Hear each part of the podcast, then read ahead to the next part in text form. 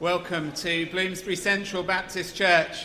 Uh, it's really good to have you. Thank you for coming into London. I wonder how, how far we have people who have come today. Uh, hands up if you've come from somewhere in London. Oh, that's, that's quite a lot of you. Hands up if you've come from uh, one of the other major cities in the UK. Yeah, quite a few of those. Hands up if you've come from Manchester or further north. We've got a few. Yeah. I won't keep going, but thank you, thank you for being here. I mean, I'm pretty sure Munther wins because he's come from Palestine.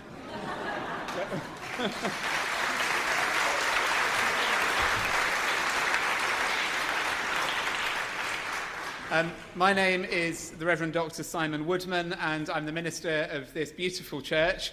Uh, there's more of you here now than there were this morning, but nonetheless, uh, it, it, it's really uh, good to have you here. I just need to tell you one or two things uh, about the building. Uh, firstly, and most importantly, if you need them, we have toilets. So on either side uh, at the front here, and there's also an accessible toilet in the back. And those of you who are in the gallery, if you need the loos, it might be better to go all the way to the basement. So that's the stairs you came up just go all the way to the bottom and then there's more toilets in the basement. So people know how to get to the loo, which is always important. Fire escapes, if you're uh, downstairs, it's back the way you came. If you're upstairs, it's either back the way you came or through the doors on either side at the front, but hopefully we won't be needing any of that. Um, those of you who have come with children, uh, absolutely brilliant. You're very welcome. We love having children here. Um, if you want to make use of a soft playroom, there's a little room over to one side over there with some glass doors on it. You're welcome to go in there. There's sort of um, children's soft play equipment in there, and the uh, audio from the service is also relayed in there, so you can be in there and hear what's going on as well. Uh, this church was founded in 1848 and it was built by somebody who at that point was one of the richest men in the country. He'd made his money building railways, and then he got into building buildings, and he built the Houses of Parliament, he built Trafalgar Square and Nelson's Column, and he was a Baptist. And he believed there should be a Baptist cause established in London. So uh, he, he decided to start it. So he built this building, headhunted his former minister from Norwich, and started a church. And from the very beginning, the vision of this congregation was that it should be a congregation that makes a tangible difference to uh, the welfare of other human beings beyond its own congregation. So, one of its first things that it did was em- employ somebody who worked in the slums. The basement for a while was used as a school with pre the Education Act to educate children from the slums because we had a terrible slum just behind the church. It's where Google and YouTube are based now, so you know things have come on. Um, but that, that vision for being a church that wants to make a difference was always there. Three years into the establishment of the church, it was sorely tested because it was 1851 in the year of the Great Exhibition, and we had visiting Americans coming over to the UK to visit the Great Exhibition, and they wanted to come and see the shiny new Baptist church for central London. So uh, the church had to ticket its services, much as we've had to do today, in order to avoid being uh, over full. And they took an advert in the Times and other newspapers, and they said um, Bloomsbury Baptist Chapel, which was the name we went by in those days, welcomes Americans visiting London for the Great Exhibition, unless you are supportive of the fugitive slave law. This is one of the slave laws, that, uh, that one of the laws that returned people who escaped slavery back to their masters. Um, and they said, if that is you, you are denied access to the Lord's table. So within three years, they were excommunicating slave owners.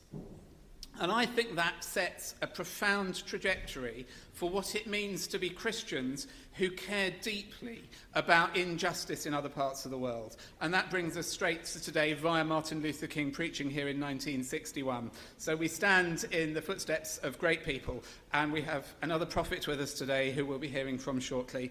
So uh, I'm going to, the, the, the order of service is going to proceed largely unannounced. People will just pop up and do their thing when it's time.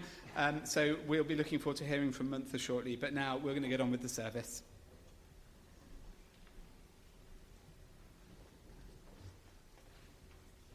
They call us now before they drop the bombs. The phone rings, and someone who knows my first name calls and says in perfect Arabic, This is David. And in my stupor of sonic booms and glass shattering symphonies still smashing around in my head, I think, Do I know any Davids in Gaza? They call us now to say, run. You have 58 seconds from the end of this message. Your house is next. They think of it as some kind of wartime courtesy. It doesn't matter that there is nowhere to run to. It means nothing that the borders are closed and your papers are worthless and mark you only for a life sentence in this prison by the sea. And the alleyways are narrow, and there are more human lives packed one against the other than anywhere else in the world. Just run.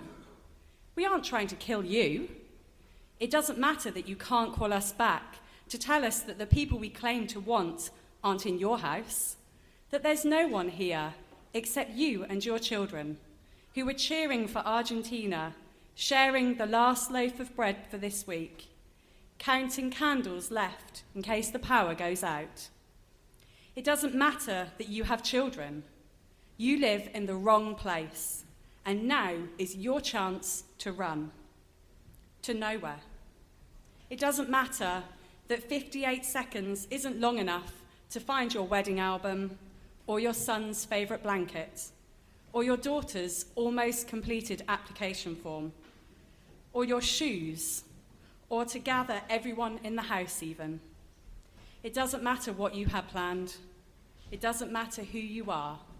Prove you're human, prove you stand on two legs. Run.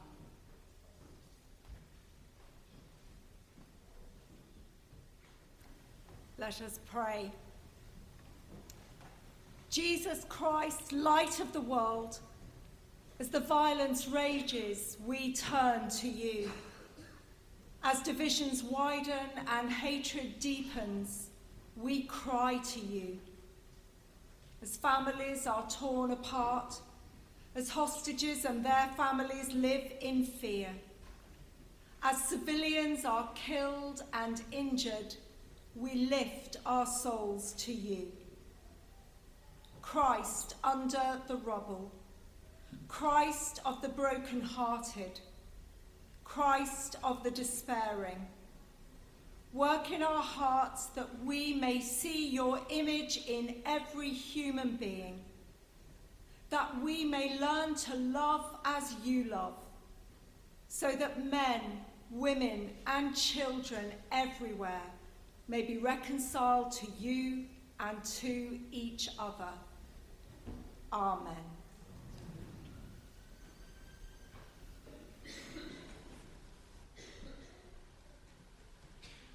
We read from the book of Isaiah, chapter 58, verses 1 to 7. The Lord says, Shout as loud as you can. Tell my people Israel about their sins. They worship me every day, claiming that they are eager to know my ways and obey my laws. They say they want me to give them just laws and that they might take pleasure in worshipping me. The people ask, Why should we fast if the Lord never notices? Why should we go without food if he pays no attention? The Lord says to them, The truth is that at the same time as you fast, you pursue your own interests and oppress your workers. Your fasting makes you violent, and you quarrel and fight. Do you think this kind of fasting will make me listen to your prayers? When you fast, you make yourselves suffer. You bow your heads low like a blade of grass and spread out sackcloth and ashes to lie on. Is that what you call fasting? Do you think I will be pleased with that? The kind of fasting I want is this remove the chains of oppression, and the yoke of injustice, and let the oppressed go free. Share your food with the hungry, and open your homes to the homeless poor. Give clothes to those who have nothing to wear, and do not refuse to help your own relatives.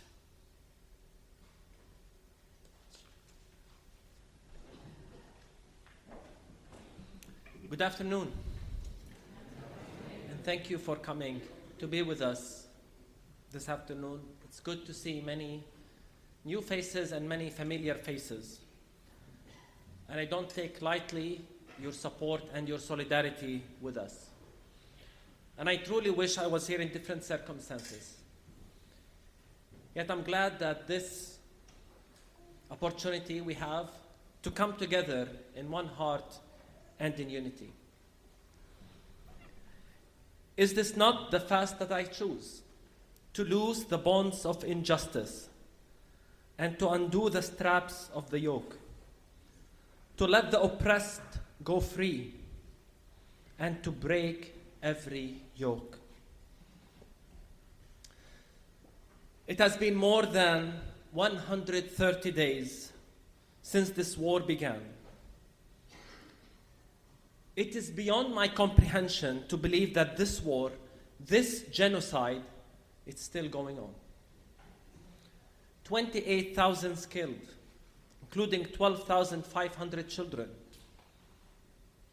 Thousands more still under the rubble. 70,000 or so injured. 1.7 million displaced, trapped, and starved. This is beyond inhumane. What happened to the conscience of world leaders?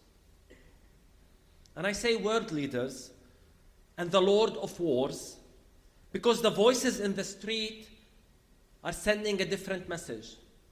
They are speaking loud and clear stop this genocide. But sadly, the warlords are not listening.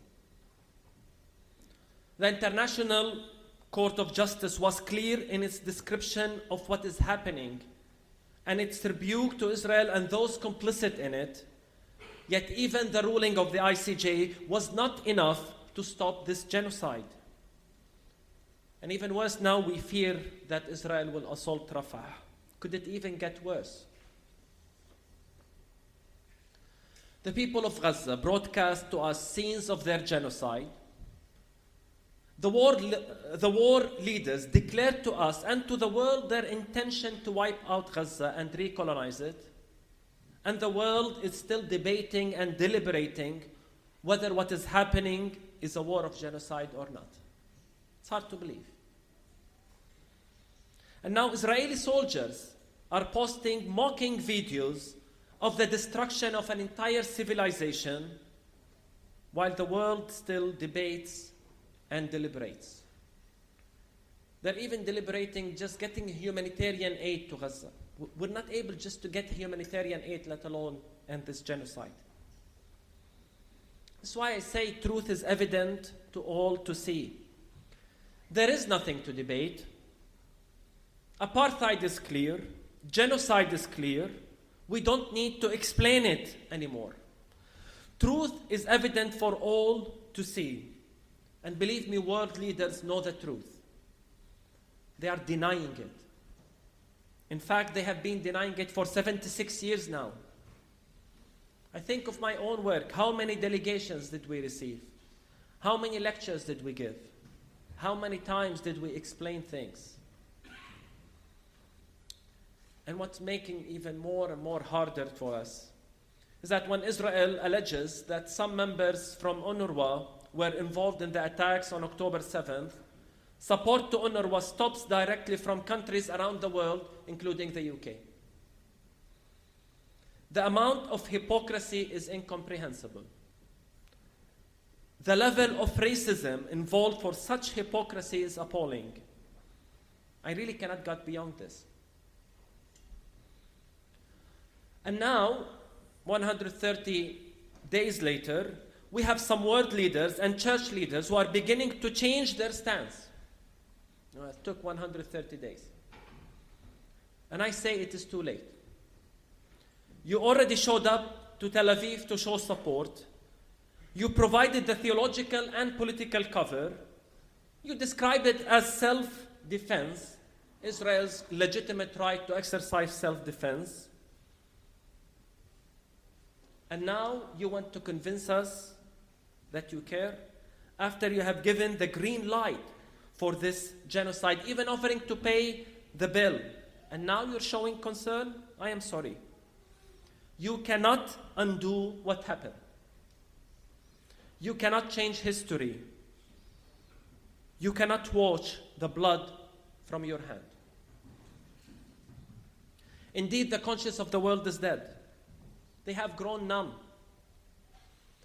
World leaders are obsessed about their thrones. They're obsessed with power. They are intoxicated with power.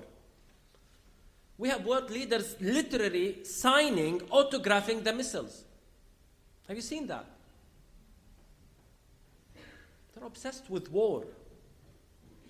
They don't care for the victims. In fact, they already labeled the victims as terrorists, animals, and evil ones. Think of the level of dehumanization behind such attitudes. So don't tell me it's not racism.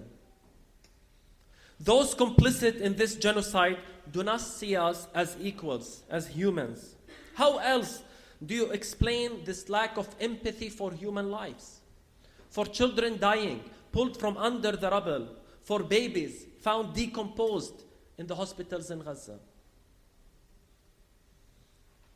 And 130 days later, we are tired of sharing these stories, but we will not stop. We're tired of sharing about the killing of our children. We have been pleading, Lord, have mercy for more than 130 days, indeed, for 76 years. As Palestinians, we find comfort in our faith, and we find hope in the Word of God. This Sunday is the first season of Lent. And so, as we journey towards the cross, may we reflect on the profound meanings in this season. And I think of three things, beginning with Ash Wednesday. It's a time of repentance. It's also a time of fasting, and as such, a time to reflect on the meaning of true piety.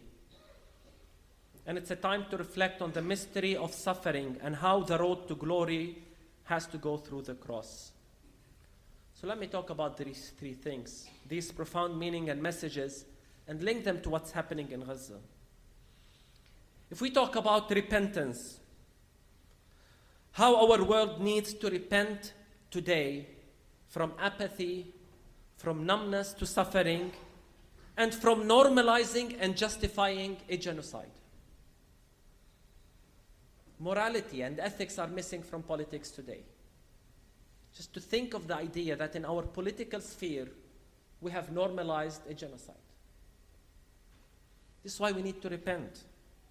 For when world leaders watch a genocide and ethnic cleansing unfold live on TV and social media, yet continue to explain it, while only raising concern over the death of innocent civilians, I think our collective humanity is at stake. This is why I say we need to repent. And when churches justify a genocide or are silent watching from distance, making carefully crafted, balanced statements, the credibility of the gospel is at stake. We need to repent as humanity from our racism, from our superiority, from our bigotry. For this word confirmed to me that the world does not look at us as equals. They describe a genocide recently, one politician, as a misstep. Biden said it's over the top. War crimes and the killing of 30,000 people are a misstep. We need to repent from the sin of apartheid. The idea that certain people are more entitled than others. And to think that churches are promoting this is beyond my understanding. And in this Lent season, we are also called to reflect on our religious practices. We're so good at these in churches, right? And I think of the meaning of fasting as we read in the prophecy of Isaiah. And the message is clear piety that does not produce compassion and mercy is false piety it's false spirituality. Piety that does not lead to hunger for justice is false piety. And I want to read what Isaiah said again. The fast that God chooses is to loose the bonds of injustice, to undo the straps of the yoke, to let the oppressed go free, and to break every yoke. How much our world and our churches are full with false piety a piety that lacks mercy, justice, and truth. As I read these words from Isaiah, it's as if he is talking about our world today. Isaiah challenges us to go beyond charity. And many Christians love to hide behind charity, to look like good ones, while being silent when the genocide is happening. This is about taking a stance and actually in the active participation to bring justice and liberation. This is not about making a statement when you see a genocide. Jesus did not say, I was hungry and you prayed for me and made a statement. Jesus said, I was a prisoner and you came to me. So it's not about praying for peace, raising concern, or sending support. Piety, religiosity, true spirituality means the active participation in loosing bonds of injustice, undoing the straps of the yoke, letting the oppressed go free, and breaking every yoke. This is active solidarity. This is about action. And I ask, is this what we're doing today? Is this what the church is doing today? Let's be honest with ourselves. And I hope you understand why we as Palestinian Christians have been crying out, Where is the church? The question when we face injustice and suffering should not always be, Where is God in the midst of suffering? Many times the question should be, Where was the church?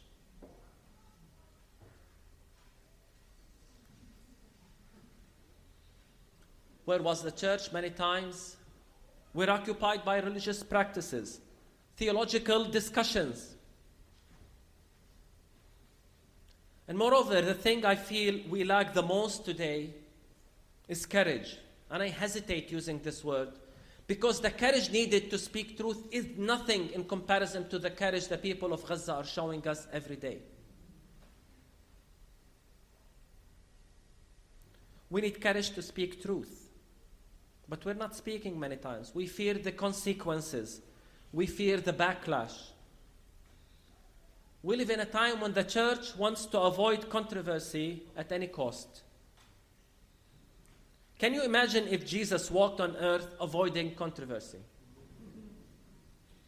Can you imagine if, when Jesus was asked these difficult questions, he would craft balanced statements that aimed as appealing to the Pharisees and the Sadducees and the disciples and the Romans and, if possible, his heavenly Father.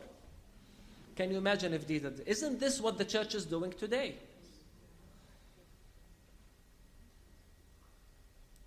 The way church statements dance around the issue of a ceasefire or, God forbid, condemning Israel is indeed amazing.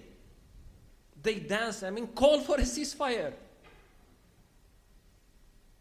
They write two pages, three pages long statements that basically say nothing other than unequivocally condemning Hamas. That's the only thing you can trust church statements to say. And honestly, I ask myself as I was preparing this should we be surprised as Palestinian Christians? Because how many times did we as Palestinian Christians experience rejection from the Western Church? How many times were invitations sent to us to speak in global venues and then these invitations were cancelled Why? For fear of controversy. There are church leaders who are willing to sacrifice, who are not willing to sacrifice for the sake of avoiding the hustle of having to explain to outsiders why they are meeting with Palestinian Christians. They'd rather not do that so they don't invite us, they don't meet to us. They sacrifice us for comfort. And it happened for me even in this trip. You know, sometimes I joke Jesus sat with sinners. Consider us sinners and listen to us and sit with us. It's amazing. The idea that church leaders fear having to explain to others why they met with Palestinian Christians because it's controversial and then end up not meeting with us is beyond my comprehension. This is why when I say courage, I actually shouldn't use the word courage. They sacrifice us for comfort, the same way they offered us as an atonement sacrifice for their own racism and anti Semitism, repenting on our land over a sin that was committed in their land.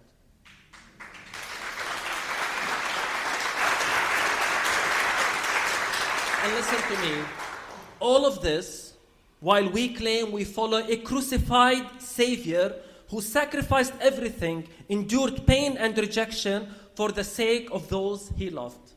We claim we follow him, but are not willing to sacrifice even our comfort. We just want to avoid controversy.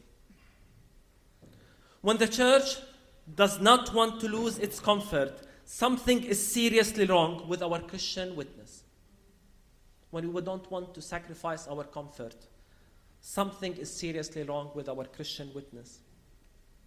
When the church sacrifices truth for the sake of conformity and avoiding controversy, something is seriously wrong with our Christian witness. And so, thirdly, as I think of this season, we need to reflect on the mystery of Christ's own suffering and consider our identity in the cross and as followers of a crucified yet risen Savior. We need to think of the meaning of suffering and the meaning of costly, costly solidarity. Jesus said, If you wish to follow me, what do we do? Deny yourself and follow me. And he said, For those who want to save their life will lose it. And those who lose their life for my sake and for the sake of the gospel will save it. For well, what will it profit them to gain the whole world and forfeit their life? Indeed, what can they give in return for their life? These are the words of Jesus. Jesus here tells us what it means to be a Christian, a follower of a crucified Savior. Jesus says that as a Christian, a Christian is one who denies himself or herself, who carries the cross, and who loses oneself for the sake of Christ and the gospel. He's the one who understands that if he wins the whole world, it has no value without saving yourself. Friends, Christianity without sacrifice is not Christianity if we follow a crucified Savior. And the first and most important thing we must sacrifice is the self, is the I. This is what Jesus did himself. This is how he lived. He was the one who denied himself for us. And he was the one who was sac- crucified for us as humans because he loved us. And he wants the same from his followers. Jesus never sought what is for himself, but always what is for others. This is the kind of love that says, The other is before me, and I am here for the sake of others. Have we forgotten what it means to be a Christian? And then he says, What does it profit a man if he gains the whole world and loses his own soul? When I think about the amount of wisdom hidden in this phrase, for how many people have lost themselves and their souls, their values, in pursuit of glory, power, or even comfort? And I'm not just talking about political leaders. How many people lost their soul and values when they took this approach the approach of power, the logic of might? Today we see it expressed in colonialism, genocide, and exploitation, the approach of tyranny. How many leaders and peoples choose, chose silence in the face of a genocide in order to win the world? To gain the world, but in reality, they lost their soul. This is why I say what the world needs today is courageous leaders. People who are willing to sacrifice sometimes when they speak the truth. How many politicians and religious leaders we know who have been bought off and they lack the courage to speak the truth? And I ask, is this how we follow Christ? They might have won the world, but they lost themselves as Jesus said. Over my life, I've met many people. And I met many people who ended up becoming influential, either church leaders or even politicians in very influential positions. When we first met them, they were with us. They understand, they're for justice. We will do everything for you. And along the way, as they become more and more important and influential, they sacrificed Palestine. And believe me, I know so many of these leaders. What does it gain a man if he wins the whole world but loses his soul? And similarly, I am tired and fed up of church leaders who share with us behind closed doors and in confidentiality that they support us 100%, but that they are confined in what they can say in public. I hear this all the time from church leaders and politicians. You know how frustrating this is for us as Palestinians. You know how frustrating to know that politicians and ch- they know what's happening, but they say we cannot speak up. Leaders in their comfort zone lack the courage to speak up, while the honorable people of Gaza risk everything for the sake of freedom and dignity. They have more honor and dignity than those politicians or faith leaders who are not speaking up.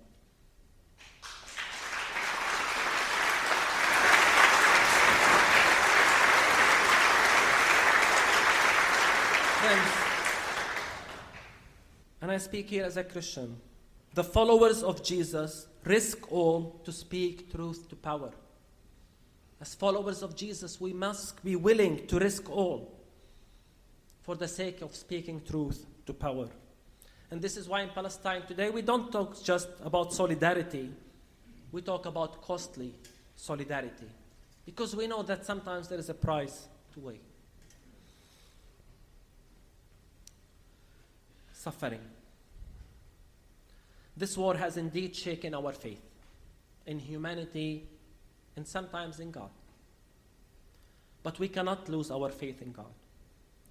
We continue to search for a voice. We continue to cry. And I found so much comfort in the Psalms of Lament. And we cried those psalms over Gaza. My God, my God, why did you leave Gaza? How long will you forget her completely? Why do you hide your face from Gaza? In the daytime I call upon you, but you do not answer. By night we find no rest. Do not depart from the people of Gaza, for distress is near, for there is no one to help. Our souls and our lives approach the abyss. Our eyes melt from humiliation. We call upon you, Lord, every day. We stretch out our hands to you. Why, Lord, do you reject our souls? Why do you hide your face from us? We search for God in this land, in our land. People ask me the question all the time where is God in the midst of this genocide? How do we explain his silence? And away from philosophy and existential theological questions, I look at our history and I see that in our land, in Palestine, even God has become the victim of oppression, death, and the war machine and colonialism. We see the Son of God crying out the same question on the cross My God, my God, why have you forsaken me? It's the same prayer that Jesus prayed. Why do you let me be tortured, crucified? God suffers with the people of this land. God suffers with them, sharing the same fate with us. And this remains in a mysterious way, this becomes our comfort in the midst of suffering. The idea of God's presence with us amidst pain and even amid death. For Jesus is no stranger to pain, arrest, torture, and death. He went through all of this. So today we say He walks with us in our pain and suffering. God is under the rubble in Gaza. He is with the frightened and the refugees. He is in the operating room. This is our consolation. He walks with us through the valley of the shadow of death. My prayer has always been for those who are suffering from injustice to feel and experience the healing and comforting presence of God with them. And that's why we say, and we said during Christmas, if Jesus were to be born in our world today, he will be born in Gaza under the rubble. Jesus under the rubble is the message of God who identifies with humanity in its suffering and pain. It's about the God who sides with the oppressed, even being born among them as one of them, becoming a refugee and a victim of the violence of empire. God is in the solidarity with the marginalized and the oppressed. God takes sides. God is not neutral. And this is the message God's solidarity should become our solidarity. If God takes sides, so should we. Neutrality is not an option. Gaza is indeed today the moral compass of the world. This war has divided the world. And I think this is a good thing. We need to know where people stand. Gaza is the moral compass of the world, and we either side with the logic of power and ruthlessness, with the lords of war, and with those who justify and rationalize the killing of children. Or you side with the victims of oppression and injustice and those who are besieged and dehumanized by the forces of empire and colonization. It is really a simple choice. You either support a genocide, turn a blind eye, or justify a genocide, or you cry out, No, not in our name, stop this genocide. So I come here to the UK, and I want to challenge the church here. If we truly seek justice and righteousness in obedience to Christ, we must have the courage to speak up and call things by name.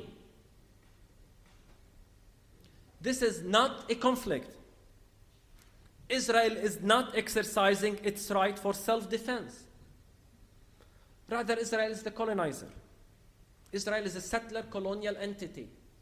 They have displaced millions of Palestinians. Israel was built on the ruins of the people of Palestine. We live under apartheid. Call it. What is happening in Gaza is a genocide. It's ethnic cleansing. And if you continue to repeat the empire's narrative, this only serves to empower the aggressors and maintain this injustice.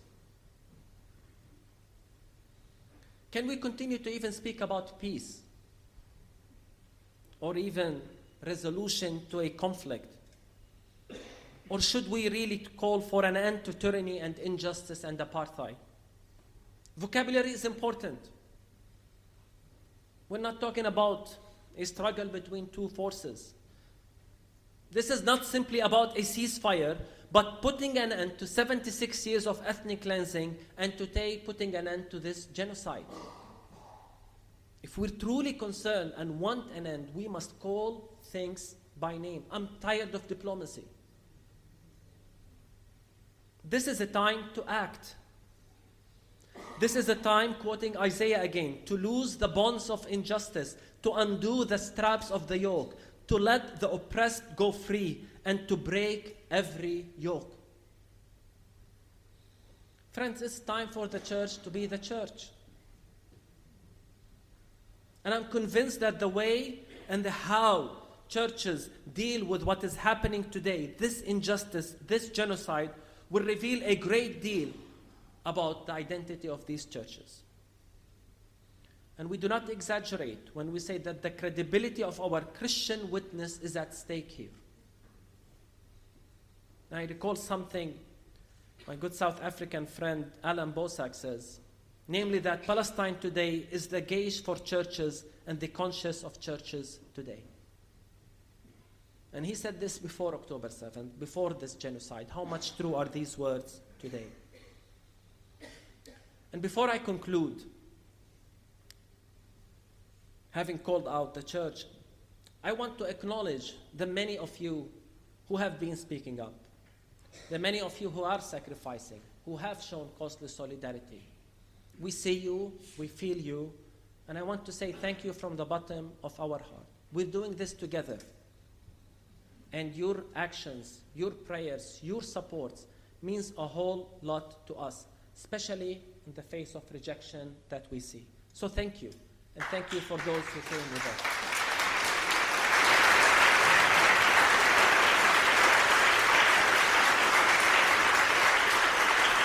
It has been, it has been indeed my honor to work with many of you during these times, and we cannot rest. So, my call today is simple. Number one, we cannot rest until this genocide is over. End this genocide now. This is a moral obligation, it's a moral call. And it's not about words, it's about action. We cannot afford more death. We cannot rest until this genocide is over. So let's act. Let's mobilize creative, nonviolent means. I encourage you to continue to speak out, to join demonstrations, to mobilize within your communities, congregations, put pressure on your political leaders through calls and written correspondences, organize nonviolent direct action campaigns and sit ins. Whatever it takes to compel your government and decision makers to take action. This is beyond urgent. We need to act and we cannot rest. And we need accountability in the face of war crimes. That's why I said call things by name. Hold people and governments accountable. Injustice will continue as long as no one holds the aggressor accountable. The reports on apartheid must be taken seriously. The ruling of the ICJ must be taken seriously. We need to act. We need to invest morally. We need to implement the international law. We need to boycott if needed.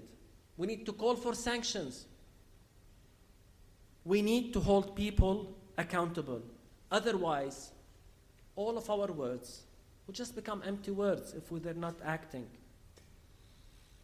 And friends, please consider what it means to be true peacemakers. It is time here the church in the UK moves from its shallow diplomacy and neutrality into prophetic peacemaking and costly solidarity. You need to challenge your own churches.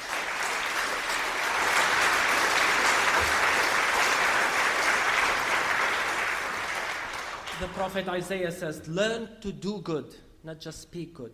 Seek justice, rescue the oppressed, defend the orphan, plead for the widow. These are all active participation words. These are not statements and prayers only. And I want to conclude by going back to a letter we've written back in October. And I was talking to a friend of mine yesterday. We said this, call for repentance, some of you know it, in October. Warning about the genocide. saying this is a vengeance campaign, calling the church to repent, seeing already that the church is complicit. And I can't believe that these words are still relevant in February. It's hard. It's hard to believe this. We saw it coming. We talked about the God who will judge the world in injustice. And I want, in conclusion, to read the conclusion of that call because it's very powerful. Back then we said, and today I say, we also remind ourselves and our Palestinian people that our sumud, our steadfastness, is anchored in our just cause and our historical rootedness in this land. Our sumud is anchored in our just cause and our historical rootedness in this land. This is why we're resilient. As Palestinians and as Palestinian Christians, we continue to find our courage and consolation in the God who dwells with those who are of contrite and humble spirit. We find courage in the solidarity we receive from the crucified Christ, and we find hope in the empty tomb. We are also encouraged and empowered by the costly solidarity and support of many churches and grassroots faith movements around the world challenging the dominance of ideologies of power and supremacy. We refuse to give in, even when our siblings abandon us. We are steadfast in our hope, resilient in our witness, and continue to be committed to the gospel of faith, hope, and love in the face of tyranny and darkness. Yes, we refuse to give in. And using a quote from the Kairos Palestine group, the Kairos Palestine document, we say, In the absence of all hope, we cry out our cry of hope. We believe in God, good and just. We believe that God's goodness will finally triumph over the evil of hate and death that still persist in our land. We will see here a new land and a new human being capable of rising up in the spirit to love each one of his or her own brothers and sisters. With this hope, we carry on. With this hope, we refuse to give in. With this hope, we persist until justice prevails and until freedom prevails. End this genocide, Lord, we cry tonight. Thank you.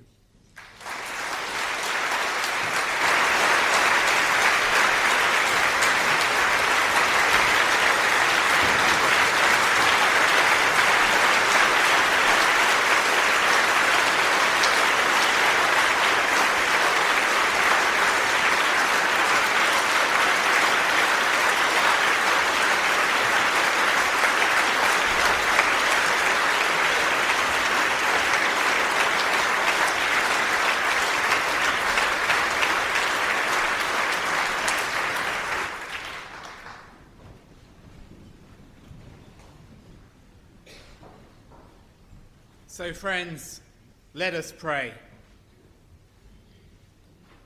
Good and gracious God, you hate nothing that you have made and hear the cries of those who call to you. Open our ears to hear your voice. Open our hearts to fill them with your compassion Open our minds and turn them towards wisdom. And stir our hands and feet to do your will. We ask this in the precious name of Jesus, your Son. Amen. And so we're going to sing together. As you are able, please stand. We will sing, O Lord, hear my prayer.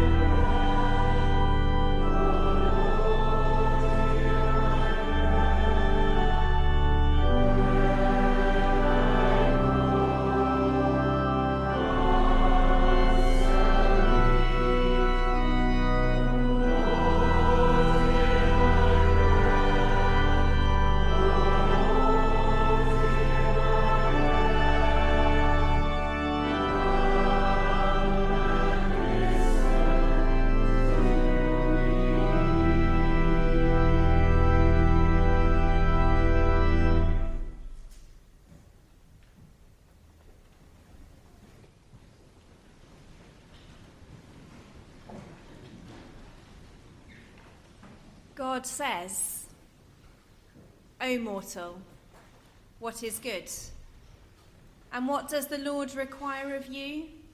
But to do justice, and to love kindness, and to walk humbly with your God.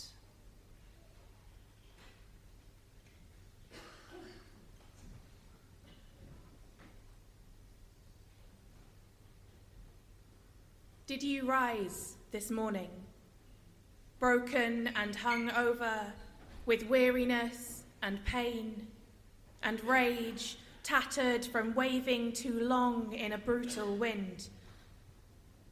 Get up, child. Pull your bones upright. Gather your skin and muscle into a patch of sun. Draw breath deep into your lungs you will need it, for another day calls to you. I know you ache. I know you wish the work were done, and you, with everyone you have ever loved, were on a distant shore, safe and unafraid. But remember this tired as you are, you are not alone. Here and here and here also there are others weeping and rising and gathering their courage. You belong to them, and they to you. And together we will break through and bend the arc of justice all the way down into our lives.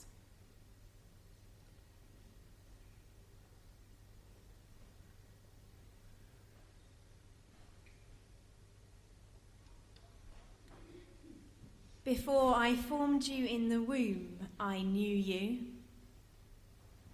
And before you were born, I consecrated you.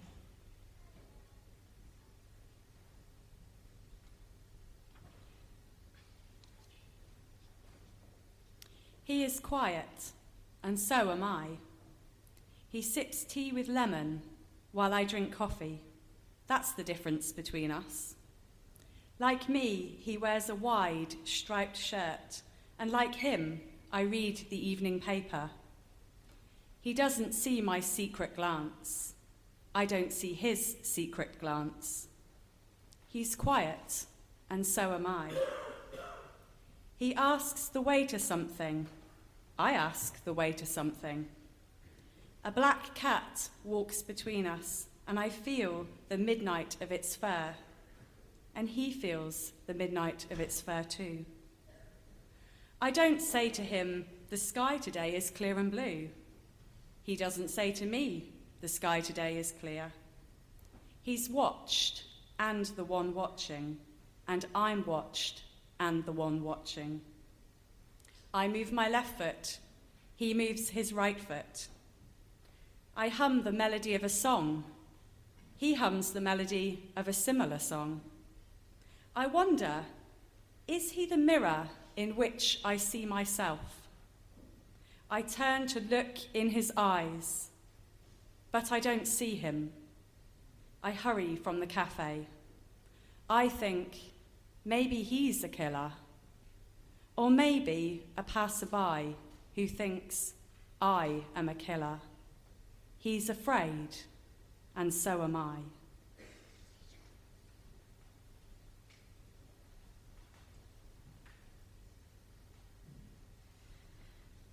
Out of the depth I cry to you, O Lord. Lord, hear my voice. Let your ears be attentive to the voice of my supplications.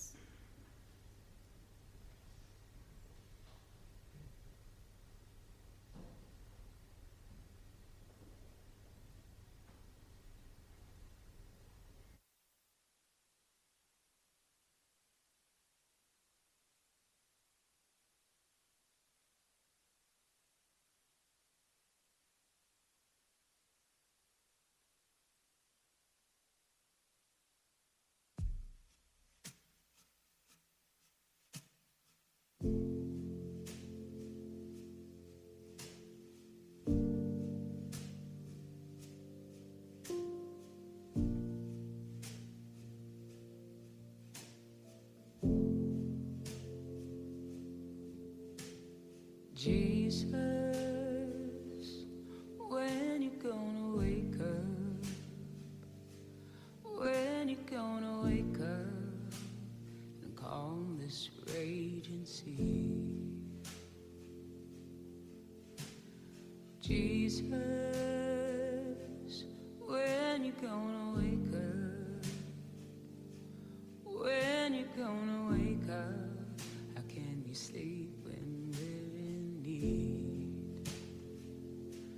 Just one word from the Maker, in all the ways be still. Just one touch from the Healer, and all will be made well. So Jesus,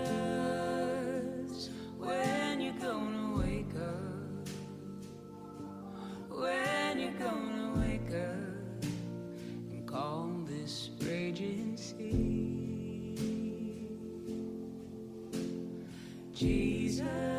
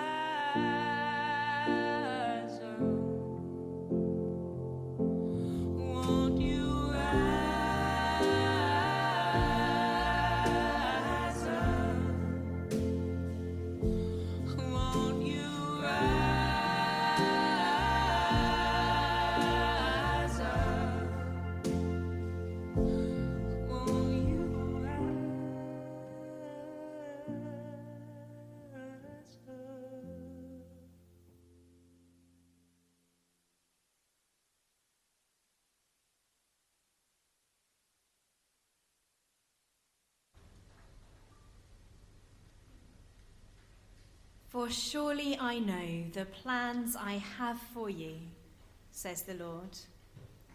Plans for your welfare and not for harm,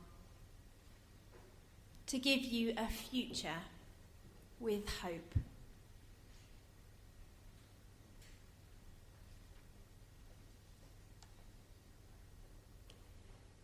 Human beings suffer. They torture one another. They get hurt and get hard. No poem or play or song can fully right a wrong inflicted or endured. The innocent in jails beat on their bars together. A hunger striker's father stands in a graveyard, dumb. The police widow in veils faints at the funeral home. History says, don't hope on this side of the grave. But then, once in a lifetime, the longed for tidal wave of justice can rise up and hope and history rhyme. So hope for a great sea change on the far side of revenge. Believe that a further shore is reachable from here. Believe in miracles and cures and healing wells. Call the miracle self healing, the utter self revealing double take of feeling. Fire on the mountain, or lightning and storm, and a God speaks from the sky, that means someone is hearing the outcry and the birth cry of new life at its turn.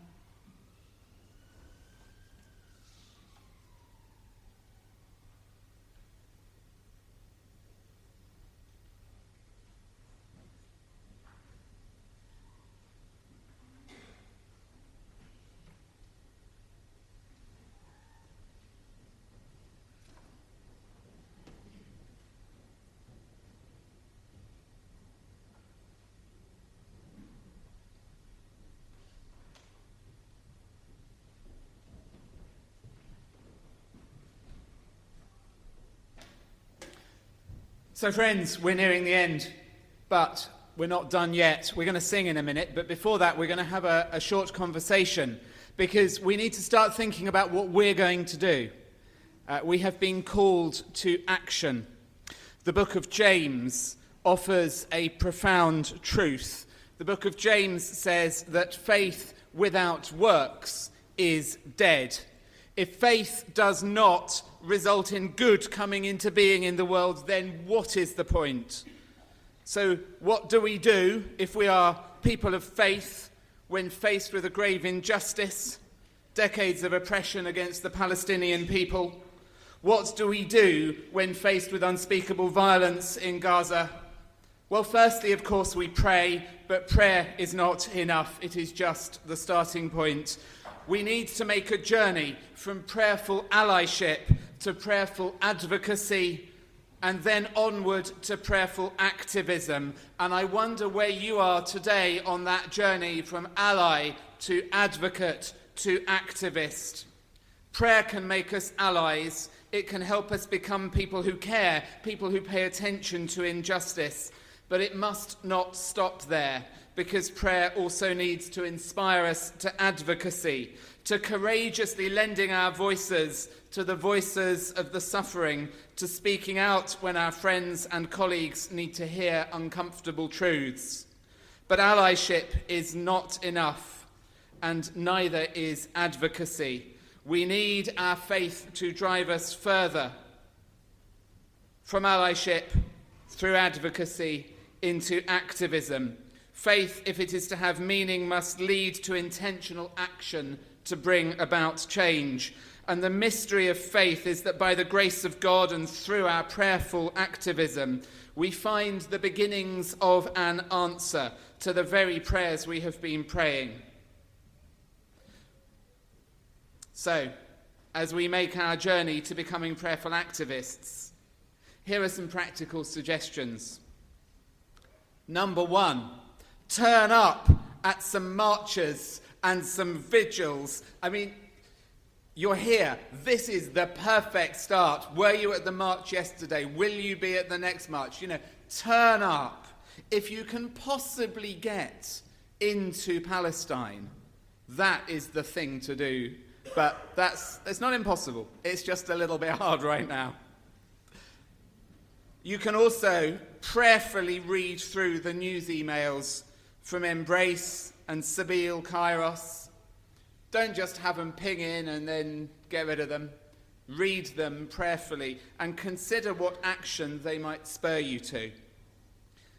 Be brave, maybe speak out in your local congregation about the situation and fearlessly challenge people to start getting involved.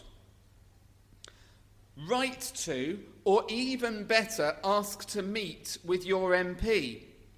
I'd been writing to my MP for ages and I wasn't getting a reply, so I wrote a very stern letter and asked him if I was shouting into a void. and pointed out that I was a member of his party and that, you know, what was he going to do? And I got invited to meet him in the House of Commons and we had a coffee together and I was able to speak about my own experience and concerns about Palestine. And now I have an open invitation to talk with him more about that. You can do that. This is not hard, it just requires the decision to do it. If you are from a church tradition that has inherited power, in other words, if you have bishops in the House of Lords, well, some of us don't. If you do, for goodness sakes, use that power that history has given you. I mean, you know, we might think that it probably shouldn't have done, but, you know, Christendom has to be good for something. These and actions like them are what it means to be a person of faith. This is how the world is changed for good. Faith by itself, if it has no works, is dead. We're going to sing now. We're going to bring our time of vigil to a close. We're going to sing the wonderful song, Longing for Light, We Wait in Darkness. So, as you're able, can I invite you to stand and we will sing together, at the end of which Munther will send us out with a blessing.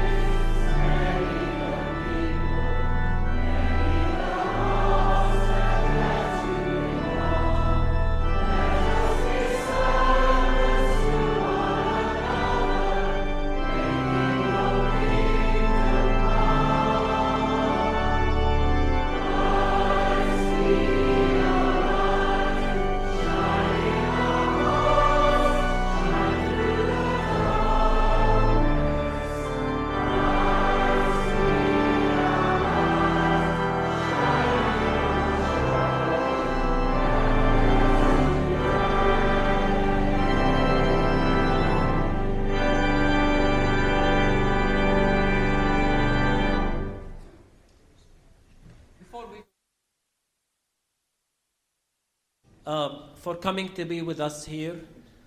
I want to say particularly thank you uh, to my family here in the UK. And I called, uh, I think it was two weeks ago, I called you, Simon, and I said, I'm coming to London, let's do a vigil.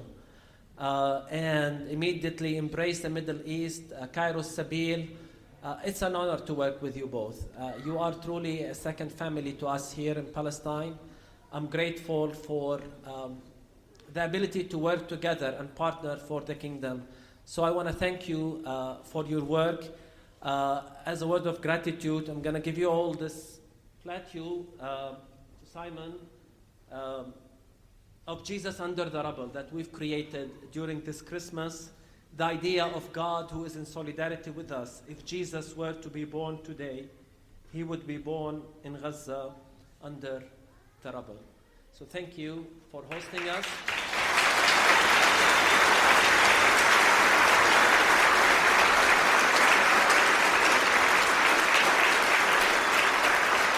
And thank you, of course, to all of you who come from different faith traditions, uh, united for our thirst and passion for justice. Let us not rest until this war is over and until justice is uh, until justice prevails. Shall we receive the blessing of the Lord? And I will say it in Arabic. يبارككم الرب ويحرسكم. يضيء الرب بوجهه عليكم ويرحمكم. يرفع الرب وجهه عليكم ويمنحكم سلاما أبديا الرب القادر على كل شيء الآب والابن والروح القدس الإله الواحد آمين. Go in peace and serve the Lord.